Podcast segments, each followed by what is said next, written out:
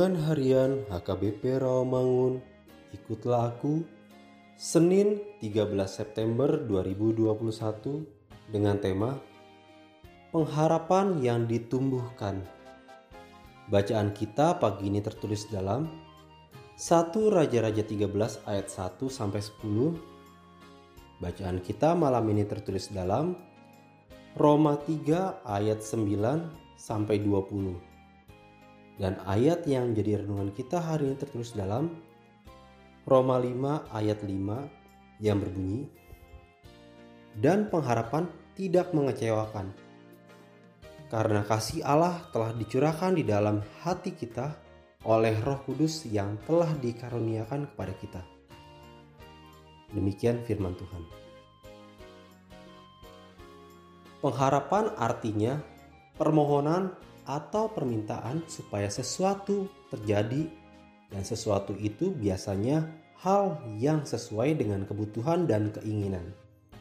Sedangkan pengharapan dalam Alkitabiah adalah sauh yang kuat dan aman bagi jiwa kita yang telah dilabuhkan sampai ke belakang tabir di mana Yesus telah masuk sebagai perintis bagi kita.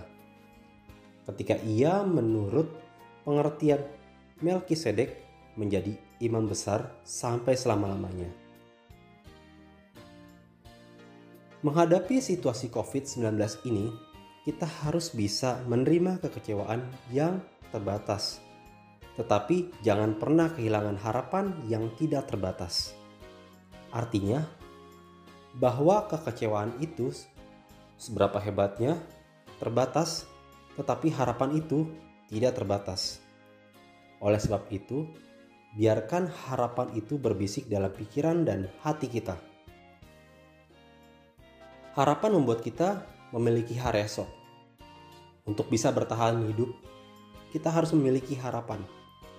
Harapan membuat kita mampu keluar dari situasi dan kondisi yang mengurung hidup kita Berdasarkan kitab suci, kita harus memaknai bahwa pengharapan itu bukan produk awal.